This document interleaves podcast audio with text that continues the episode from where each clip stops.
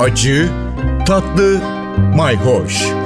Yemek kültürü yazarı Aydın Öneytan'la bir tutam tarif, biraz da tarih.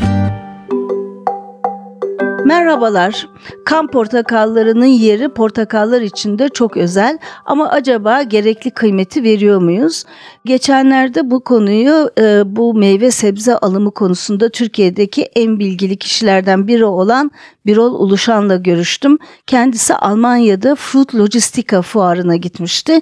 Fruit Logistica çok önemli. Almanya'da en büyük pazarlardan biri. Dolayısıyla bütün ürünleri burada görmek mümkün. Evet o da Sicilya standında Sicilyalıların İtalya olarak bile değil Sicilya olarak nasıl kan portakallarıyla övündüğünü ve ne kadar güzel sergilediğini görmüş. Şimdi bizim kan portakalı ile ilgili sorunumuz şu. Aslında narenciye üretimi Atatürk sayesinde çok gelişiyor. Antalya'daki Narenciye Enstitüsü olsun, Çukurova'daki Alata Enstitüsü olsun ya da bunlara eskiden istasyon deniliyor. Narenciye istasyonu olsun. Buralara çok önemli narenciye türleri getiriliyor. Burada da çeşitler yetiştiriliyor.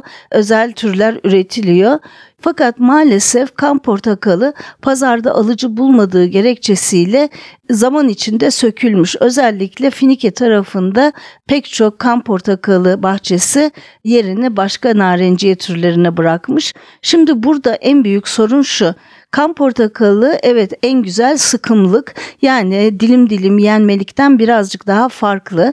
Fakat biz bunu farklı bir ürüne dönüştürmeyi bir türlü becerememişiz. Sicilya'da dondurması yapılıyor, özütü çıkarılıyor ee, ve en önemlisi o meşhur kıpkırmızı renkli meşrubatları, portakal suları yapılıyor. Bu ürünlerle de kendilerine sadece meyve olarak değil yiyecek içecek dünyasında dondurmacılıktan pastacılığa, çikolatacılıktan şekerlemeye her yerde portakal özütlerini kullanabiliyorlar. Ben size bir tarif vermiştim. Evet Sicilya usulü rezene salatası kan portakallı ama o kan portakallarının eğer kabuklarını kullanmadıysanız atarsanız çok gücenirim. Evet kan portakalının da mutlaka aslında diğer portakallarda olduğu gibi kabuğunu mutlaka rendelemek lazım. Onu olduğu gibi kurutabilirsiniz. Çaylarınıza, keklerinize, kurabiyelerinize katabilirsiniz. Hatta yemeklere çok azıcık bir kan portakalı rendesi katarsanız et yemeklerine, tavuk yemeklerine çok az bir baharat kullanır gibi çok farklı bir lezzet elde edeceksiniz. Keza gene böyle salatalarda kullanabilirsiniz. Ama en güzel yöntemi de o rendelediğiniz portakal kabuklarını şekerle harmanlayıp böyle kavanozlara basmak. Ee, bir süre sonra o şeker zaten hafif sulanacaktır.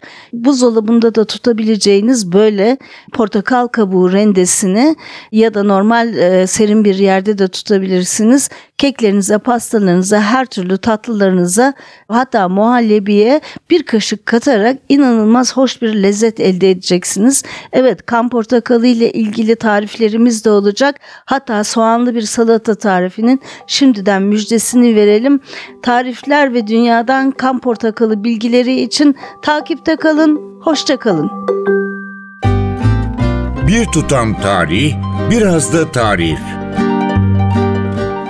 Aydın Öneytan'la Acı Tatlı Mayhoş Arşivi ntvradio.com.tr adresinde Spotify ve podcast platformlarında.